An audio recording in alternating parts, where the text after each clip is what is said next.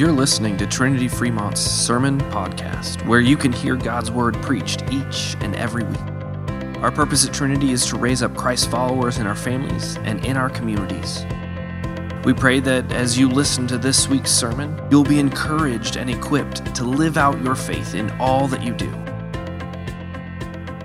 All right, King of Heaven, come down. King of Heaven, come now. That's that's Advent, right? That's that's the season that we're in right now as we look forward to Jesus coming. We, we look forward to, to celebrating his birth uh, on Christmas morning, but we always also look forward to that day when he will return to make all things new.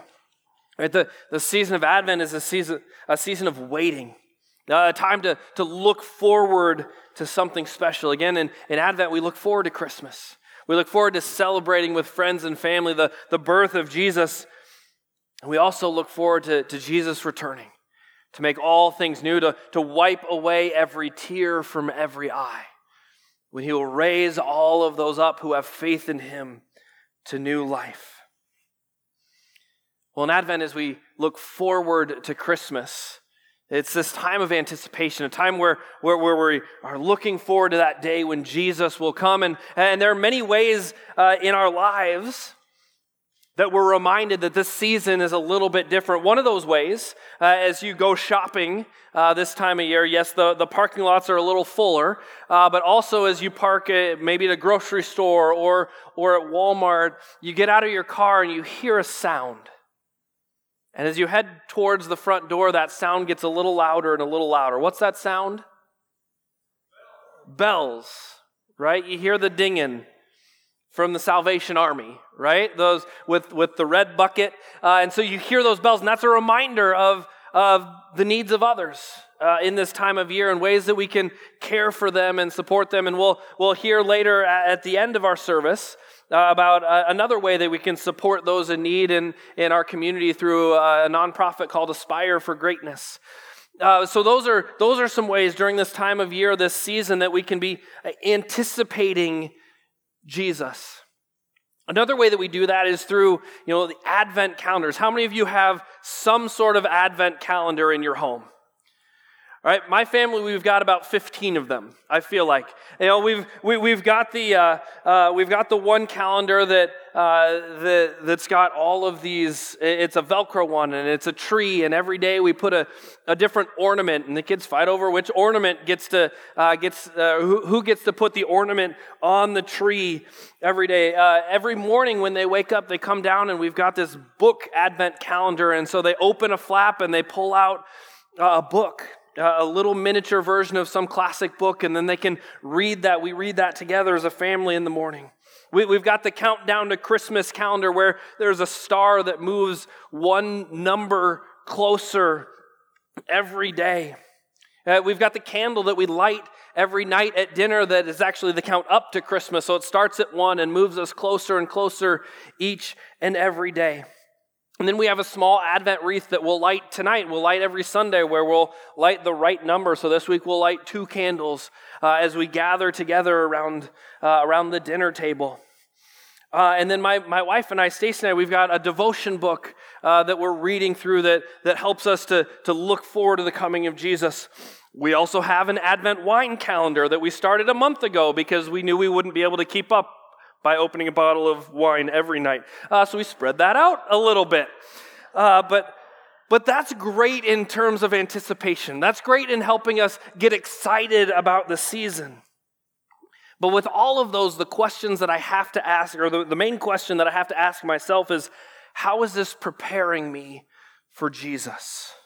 Right? Not just for Christmas and the excitement of the season, but, but how is this also preparing me for, for the second advent of Jesus?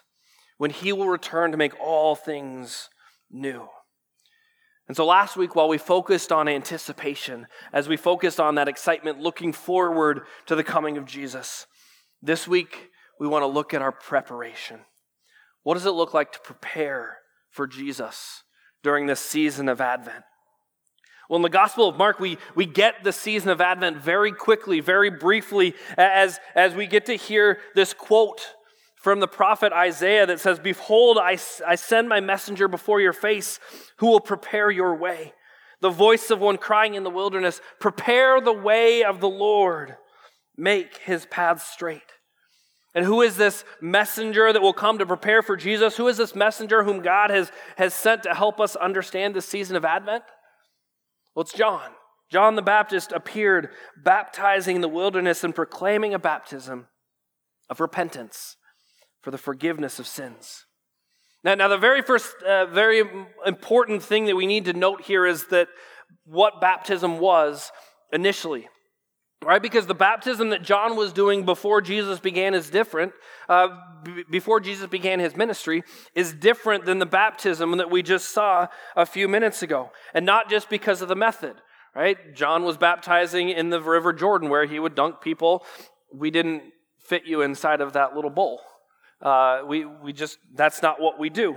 So it's not just because of the method, but after Jesus rose from the dead, he talks about baptism and Jesus says that baptism gives you faith. He says, whoever believes and is baptized will be saved. He says, baptism now saves you.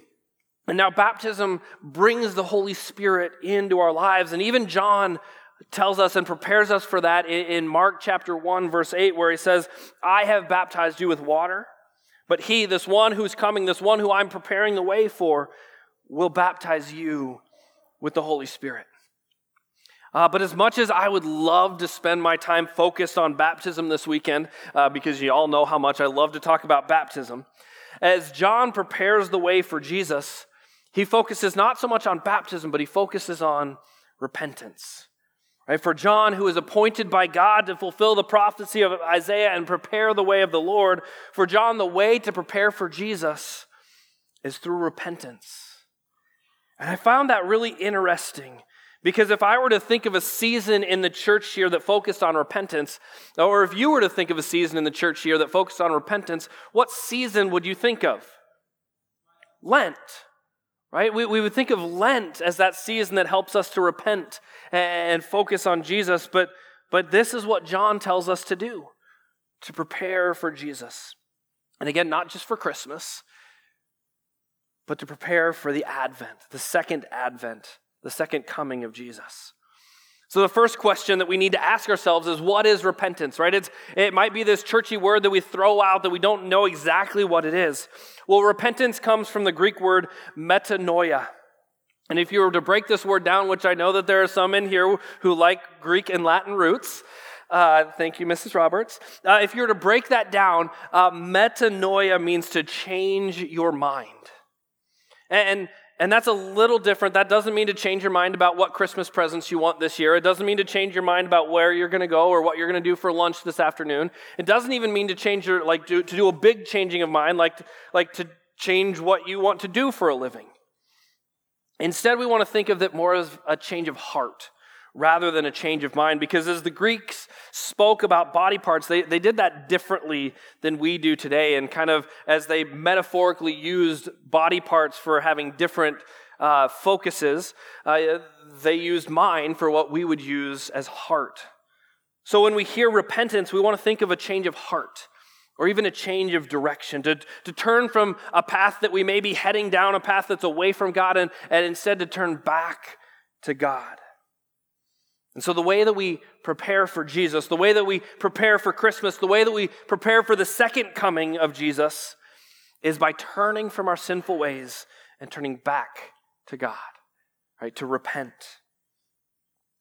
And so, to be able to repent, though, we have to be able to realize that we're heading down the wrong path. And, and sometimes that comes from an outside source, right? Sometimes someone tells us that we're heading away from Jesus and that we need to, to re- repent. We need to, to turn back to Jesus, right? Maybe that's a pastor. Maybe you hear a sermon and you go, Ooh, I'm not doing that very well. Or maybe it's a, a family member or a friend who's able to speak into you and say, Man, maybe, maybe we shouldn't be living that way in our lives. But even if it's someone that has that conversation with you, repentance doesn't happen without self examination. Right? Self examination is, is paying attention to the way in which you're living your life. And so, even if someone says something to you that, hey, maybe you're not living the way that God has called you to live, it still takes me being able to examine myself and say, you know what, you're right. I am living in this way rather than the way that God has called me to live. But it could be easy in terms of self examination to, to kind of do the secular thing and, and, to look at my life and ask myself, Am I living a life that makes me happy? Or are you living a life that makes you happy? And if the answer is yes, then you just keep on doing what you're doing. But if the answer is no, then you make a change. Maybe you, may, maybe you change your career. Or, or maybe you take a vacation or a hobby because that'll help you kind of reset. Or maybe you really try and make time to focus on those things that make you happy, like spending time with family and friends. But that's not the self examination that, that leads to repentance. That's not the self examination that, that John, the, John the Baptist wants us to do to prepare for Jesus. Here, John the Baptist is telling you to take a look at your life through the lens of God's Word, to, to line your life and God's Word up, God's will up, and ask yourself, Am I living a life that makes God happy. Now, notice I didn't say, Am I living a life that makes God love me more? I didn't say, Am I living a life that, that's good enough to earn my salvation? Now, the question that we want to focus on to help us to repent, to turn back to God, is saying, Am I living a life that makes God happy? Or, to use Paul's words in Romans chapter 12, is my life a living sacrifice that's holy and pleasing or holy and acceptable to God. If the goal of our life is, is to live lives that are holy and pleasing to God, that means that we actually need to know what it is that's holy and pleasing to God. We need to know what God's will is, his good and pleasing and perfect will. And one way we do that is by, by simply reading his word. We also do that by surrounding ourselves with people who know God's word and, and model a life that's holy and pleasing to God. That's one of the reasons that we will continue to encourage you to, to be in a life group. And, and, and Greg Rathke is going to talk about that a little bit more later uh, today. But uh, that's one of the reasons that we just want to encourage you to, to be gathered with God's people, to study His Word, to, to be with people who encourage you to live His Word, but also people who will hold you accountable who will, who will be that outside source of examination to help you examine yourselves. Because a life of faith isn't simply about coming to church on a Sunday morning and checking off the box, but a life of faith is about knowing God's will and then doing God's will. So, this Advent season, as you prepare for Jesus, maybe, maybe your self examination today leads you to repent, to, to change your heart, to turn back to God, and, and to spend more time in His Word. Because knowing God's word is the only way that we'll know his will. And knowing God's will is the only way that we can live a life that's holy and pleasing to God. All right, self examination is, is welcoming God into your life and asking Him to show you where there's overlap with your life and His will, but also where those paths have diverged. You know, Psalm 139, verses 23 and 24, is a great scripture to, to help us begin the practice of self examination. Uh, the psalmist says, Search me, O God, and know my heart. Try me and know my thoughts, and see if there be any grievous way in me, and then lead me to the way of everlasting. You know, what if you took that scripture and you prayed it every night? Search me, O God Search my heart, search my thoughts. And if, I, if you find anything in there where I have done wrong, show me. Lead me to a, live a life that's holy and pleasing to you. And then as you pray that, look back on your day, play it back like a movie, and, and be willing to hear God speak to you. Be willing to hear God say, Yes, this was holy and pleasing to me. Continue to live that way. But also be willing to hear Him say, No, this, this was not my will. This is, this is not how I've called you to live. Next time, turn back to me and live in this way. Right, this Advent season, we take time to repent, to, to turn back to God as we prepare for Jesus. Because Jesus came 2,000 years ago because we needed a Savior, because we continued to wander off of God's path and to choose our own paths. Wide is the road that leads to destruction. And we've all followed that road at times in our lives. So the Father sent Jesus for you to walk the narrow path, to, to be a living sacrifice, holy and pleasing to God. And that was who Jesus was. That was what Jesus was. He did that for you, for your salvation. And then the, the Spirit works faith in your lives through, through the waters of baptism, through the, through the hearing of His word. You are brought into God's family, not by what you do, by, by what, by, but by what Jesus has done for you.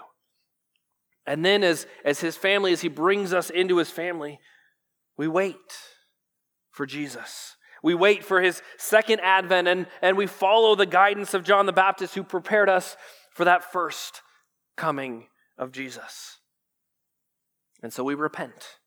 We turn from our selfish ways and we turn back to God. Search me, O God, and know my heart. Try me and know my thoughts, and see if there be any grievous way in me, and lead me in the way everlasting. Amen.